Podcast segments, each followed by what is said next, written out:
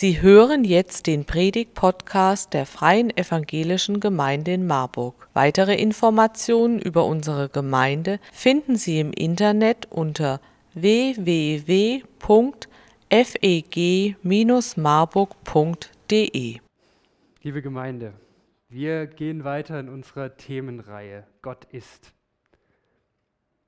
Wir schauen uns an, wie Gott sich im Alten Testament der Bibel uns vorstellt. Und danke, Iris, du hast es schon gesagt, es gibt so viel Ungerechtigkeit in dieser Welt. Und in den letzten Wochen ist uns das vielleicht ganz neu vor Augen geführt worden. Und da ist es gut, einen gerechten Gott zu haben. Und von daher passt das Thema gut in unsere Zeit. Gott ist gerecht. Aber was sagt das über Gott aus und was hat das mit dir und mit mir zu tun? Darum soll es heute gehen. Ich habe heute mal nicht einen Bibeltext als Grundlage für diese Predigt ausgewählt, wie das üblich ist, sondern wir schauen uns das Thema aus verschiedenen Blickwinkeln und von verschiedenen Texten her an. Und wir steigen auch direkt ein. Ich habe drei Punkte und mein erster Gott ist gerecht, indem er rettet. Ich habe dazu einen Text oder einen Vers mitgebracht und da ist die Rede von Gottes Gerechtigkeit. Aber bevor wir uns den anschauen, müssen wir noch eine wichtige Frage klären. Was ist überhaupt Gerechtigkeit? Und wir könnten jetzt eine Definition aus dem Duden oder von Wikipedia oder von, aus einem philosophischen Wörterbuch anschauen. Aber wir reden über Gottesbilder im Alten Testament. Und von daher stellen wir diese Frage so, was meint das Alte Testament? Was meint die Bibel mit dem Wort Gerechtigkeit? In Genesis 1. Mose 38 lesen wir die Geschichte von Judah und Tamar. Eine verrückte Geschichte, um ehrlich zu sein, die vielleicht auch nicht so oft im Kindergottesdienst erzählt wird wie die Geschichte von Zachäus. Judah ist einer der Söhne von Jakob. Und er ist damit Urahn eines wichtigen Stammes in Israel. Und dieser wichtige Mann hat Probleme in seiner Familie. Sein Sohn ist verheiratet mit Tamar, aber er stirbt, bevor sie irgendwelche Kinder bekommen hatte. Und das war damals ein Problem. Das war eine ganz andere Kultur als bei uns heute. Familie, Nachkommen, hatte eine ganz andere Stellung. Das können wir uns hier in Deutschland heutzutage kaum vorstellen. Und damals war es so, dass der Bruder den Platz des Verstorbenen eingenommen hat in der Ehe, bis er ein Kind bekommen hat, bis ein Kind geboren wird. Und das zählt dann als Kind des Verstorbenen. So ist die familiäre Linie gesichert. Im Fall von Tamar war es so, dass Judah, ihr Schwiegervater, ihr auch seinen zweiten Sohn gegeben hat als Mann. Aber der starb auch kinderlos. Und seinen dritten Sohn wollte Judah nicht auch noch verlieren und hat ihn ihr vorenthalten, wollte ihn ihr nicht geben. Und dann handelt Tamar auf eigene Faust. Sie gibt sich als Prostituierte aus und legt Judah, ihren Schwiegervater, so rein, dass er mit ihr schläft und sie tatsächlich davon schwanger wird. Und sie klärt Judah am Ende darüber auf er hat sie nicht erkannt. Und dann sagt Judah diesen Satz. Sie ist gerechter als ich. Sie, also Tama, ist gerechter als ich. Und aus Sicht unserer Kultur ist das seltsam, um es vorsichtig zu sagen. Also vor allem, vor allem dieses Fazit am Ende. Wie kann es denn gerecht sein? Wie kann Tama gerecht sein, wenn sie mit ihrem Schwiegervater geschlafen hat, quasi gegen seinen Willen, ohne dass der es erkannt hat. Also Gerechtigkeit, gerecht sein, wie wir das Wort verwenden, das passt hier nicht. Wir denken bei Gerechtigkeit doch an Fairness zum Beispiel. Also jeder bekommt das Gleiche oder jeder bekommt, was er verdient, je nachdem. Oder wir denken vielleicht an ein moralisches Ideal, wo sich jeder dran halten sollte. Aber all das passt hier nicht. Gerecht zu handeln heißt hier, der Beziehung zu entsprechen, in der man sich befindet. Also Gerechtigkeit ist, gegenüber einer anderen Person richtig zu handeln, Und zwar so, wie es der Beziehung mit der Person entspricht. Tamar hat hier gegenüber ihrer Familie, gegenüber ihrem verstorbenen Mann gerecht gehandelt, weil sie ihm Nachkommen gesichert hat.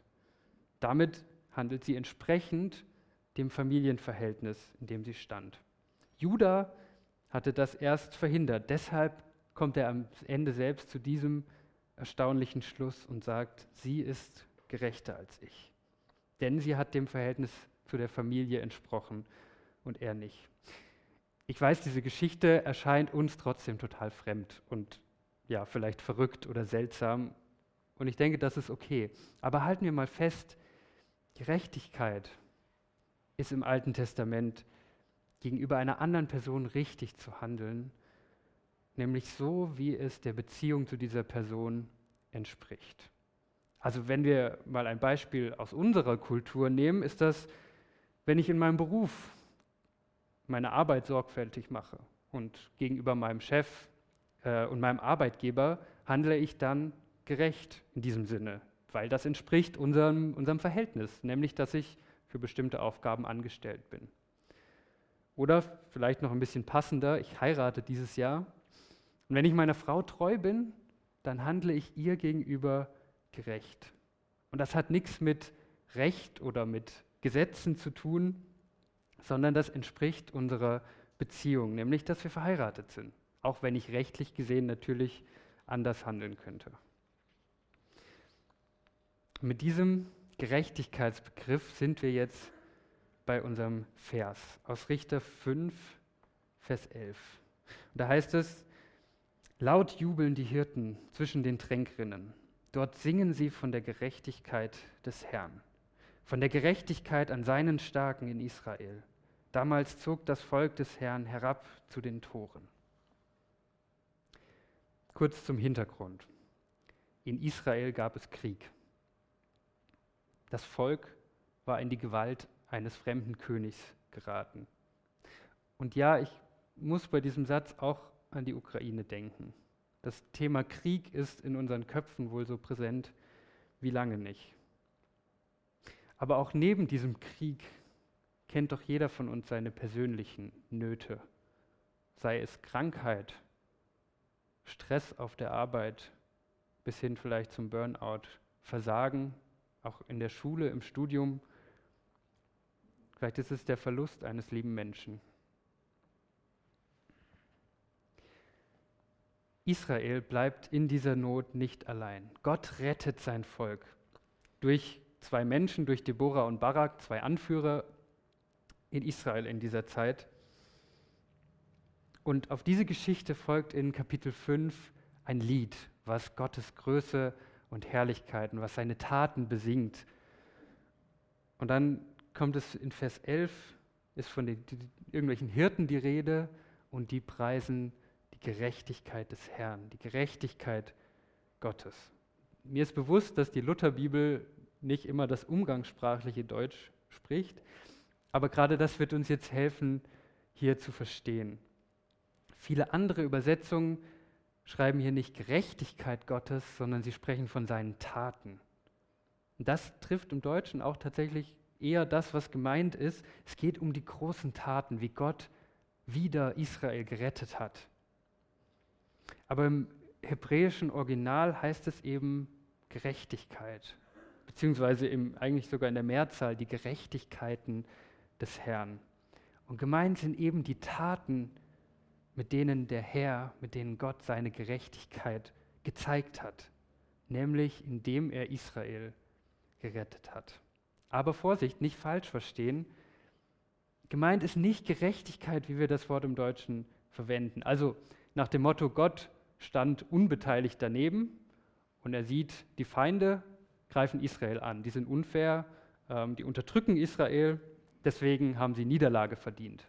Und Israel war eigentlich immer ganz nett und war auch nur Opfer des Angriffs, deshalb verdienen sie Rettung. So ist Gerechtigkeit hier nicht gemeint sondern Gott, der Herr, entspricht ganz der Beziehung, die er zu Israel hat, wenn er so handelt. Das meint, Gott ist gerecht. Gott ist gerecht, Das bedeutet, sein Handeln entspricht der Beziehung, dem Bund, den er mit Israel geschlossen hat. Dass er sich ihnen zuwendet, wenn sie, ihm, wenn sie ihn suchen, wenn sie wirklich nach ihm fragen, was sie in dieser Notsituation getan haben. Und dieser Bund kommt von Gott selbst. Das ist nichts, was sich Israel ausgedacht hat. Und das zeigt, wie Gott zu uns Menschen steht. Er wünscht sich Gemeinschaft. Nicht nur mit Israel, sondern mit allen Menschen. Das macht auch das Alte Testament schon deutlich und in Christus, in Jesus im Neuen Testament ist dieser neue Bund Realität geworden, dass wir alle zu ihm gehören können. Er ist seinem Bund treu und das zeigt sich darin, dass er rettet. Deshalb, Gott ist gerecht, indem er rettet. Wir kommen zu dem zweiten Punkt. Gottes Gericht über Ungerechtigkeit. Ich lese unseren zweiten Text heute Morgen aus Hosea 13, Verse 4 bis 9. Ich aber bin der Herr dein Gott von Ägyptenland her. Einen Gott neben mir kennst du nicht und keinen Heiland als allein mich. Ich nahm mich ja deiner an in der Wüste im dürren Lande. Aber als sie geweidet wurden, dass sie satt wurden und genug hatten, erhob sich ihr Herz. Darum vergaßen sie mich. Da wurde ich für sie wie ein Löwe, wie ein Panther lauere ich am Weg. Ich falle sie an wie eine Bärin, der die Jungen genommen sind, und zerreiße ihnen Brust und Herz und will sie dort wie ein Löwe fressen. Die wilden Tiere sollen sie zerreißen. Vernichtet hat dich Israel, dass du gegen mich bist, gegen dein Heil. Eine andere Situation. Israel hat sich von Gott abgewandt, von diesem Gott, der gerecht ist und der rettet. Das alte Wort Heil heißt so viel wie Rettung. Und dieser Bund, dieser Bund zwischen Gott und Israel ist keine einseitige Beziehung, also als, Gott, als ob Gott einfach immer helfen würde, egal was passiert, egal was Israel tut. So ist es auch nicht. Wir hatten gesagt, Gottes Gerechtigkeit bedeutet, sein Handeln entspricht der Beziehung zu Israel oder auch allgemeiner zu den Menschen. Aber was ist eigentlich mit der anderen Seite der Beziehung? Was ist mit den Menschen? Wie entsprechen die, wie entsprechen wir unserer Beziehung zu Gott? Wie leben wir in diesem Sinne gerecht? Im Alten Testament ist die Rede von Gottes Geboten, die er seinem Volk, dem Volk Israel, gab, als er seinen Bund mit ihnen schloss. Und ein Gerechter zu sein, das heißt eben auf Gottes Seite zu stehen, diese Beziehung zu ihm ernst zu nehmen. Und das bedeutet, seine Gebote zu halten. Aber Gottes Beziehung zu uns Menschen ist noch viel grundlegender. Denn schon vor dem Bund mit Israel hatte Gott Beziehung zu Menschen. Und da ist zum einen Abraham, der große Vorfahre Israels, zu dem Gott sagt, durch dich sollen gesegnet werden alle Geschlechter auf Erden, alle Familien, alle Völker. Und zum anderen ist da Adam, der allererste Mensch. Was ist Gottes Beziehung zu ihm? Er hat ihn geschaffen. Das ist die Beziehung Schöpfer-Geschöpf. Und er hat nicht nur ihn geschaffen, sondern er hat auch dich und mich geschaffen. Egal, ob du heute Morgen hier sitzt als Jude, als Christ oder als jemand, der bisher vielleicht scheinbar mit diesem Gott noch nichts zu tun hatte. Wir alle stehen in einem Verhältnis mit Gott. Und wir haben gesehen, Gott ist gerecht. Er wird diesem Verhältnis, dieser Beziehung gerecht. Wie ist das bei uns Menschen? Wir sehen im Alten Testament oft an Israel, wie es nicht funktioniert hat wie oft sich Menschen von Gott abgewandt haben, sich anderen Göttern zugewandt haben, andere Menschen unterdrückt haben. Und so auch hier bei Hosea.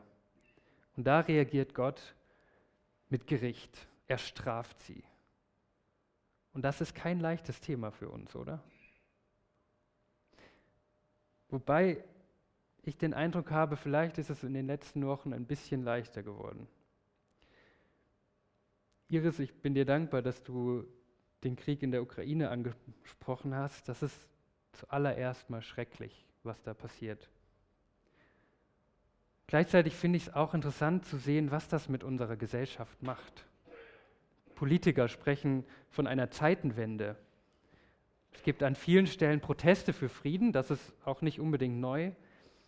Aber jetzt wird auch für Waffenlieferungen ins Kriegsgebiet demonstriert. Und das scheint mir war vor ein paar Wochen noch kaum denkbar.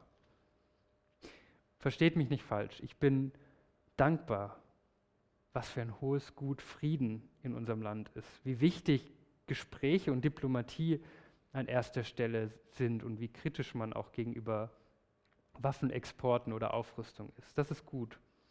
Aber nicht alle Menschen in dieser Welt wollen Frieden. Und vielleicht sind manchmal tatsächlich die einzigen Möglichkeiten für einen Staat wie Deutschland, solchen Menschen entgegenzutreten, Strafmaßnahmen und Sanktionen, damit sie merken, dass es so nicht weitergehen kann. Und da sehe ich eine Parallele zum Gericht Gottes. Vielleicht hilft uns das, das zu verstehen. Natürlich will Gott Frieden in dieser Welt. Dazu hat er uns Menschen geschaffen, zum Frieden untereinander und genauso will er Frieden zwischen sich und uns als Menschen. Aber teilweise ist sein Gericht notwendig, um Menschen wieder auf den richtigen Weg zu bringen. So wie wir hoffen und beten, dass Wirtschaftssanktionen oder auch der Widerstand in der Ukraine Putin wieder auf einen friedlichen Weg bringen. Aber nicht nur Politiker und Staatschef können ungerecht sein.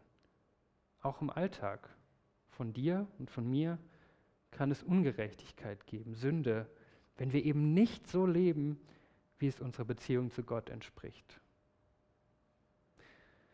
Vielleicht ist es bei manchen von uns das Lästern über andere Menschen, schlecht reden oder auch Rechthaberei, Pornografie, Jähzorn, Macht und Geldgier. Und vielleicht kümmerst du dich einfach nicht um Gott oder um andere Menschen und es ist dir einfach egal. Damit kommen wir zu meinem dritten Punkt. Gottes Reue im Gericht.